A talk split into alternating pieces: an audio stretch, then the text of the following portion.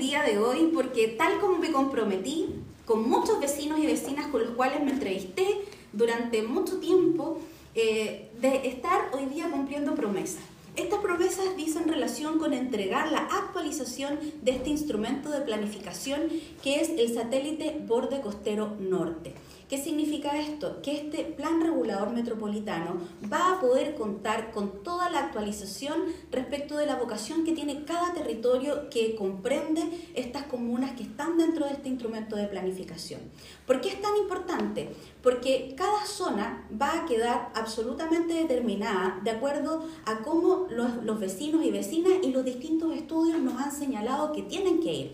Esto significa que vamos a poder contar con un instrumento de planificación que hoy día va a permitir poder regular las alturas, por ejemplo, en algunos de los sectores donde no estaban reguladas, nos va a permitir poder construir viviendas, viviendas sociales, de integración social, donde las personas no tenían acceso. Y por otro lado, también va a venir a responder a una necesidad muy importante de todos los vecinos y vecinas, que tiene que ver con el alcantarillado y agua potable. Este instrumento de planificación estaba hace 24 años detenido, hace 24 años que no se actualizaba. Es por eso que es tan importante que hoy día nosotros estemos entregando este instrumento que ha sido un trabajo arduo de los distintos profesionales durante toda la historia de la Seremi Vivienda y Urbanismo acá en la región de Valparaíso. Sin duda nosotros creemos que este, este instrumento de planificación va a venir a mejorar la calidad de vida de todas las personas que allí habitan.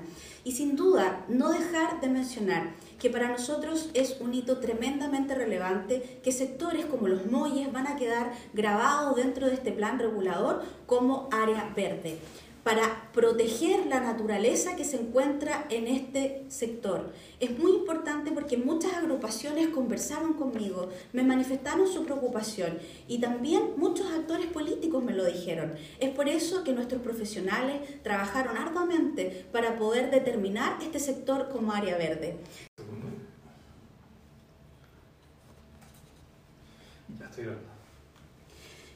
Quiero aprovechar esta instancia para agradecer el trabajo colaborativo que hemos tenido en conjunto con el gobierno regional y todos sus consejeros regionales.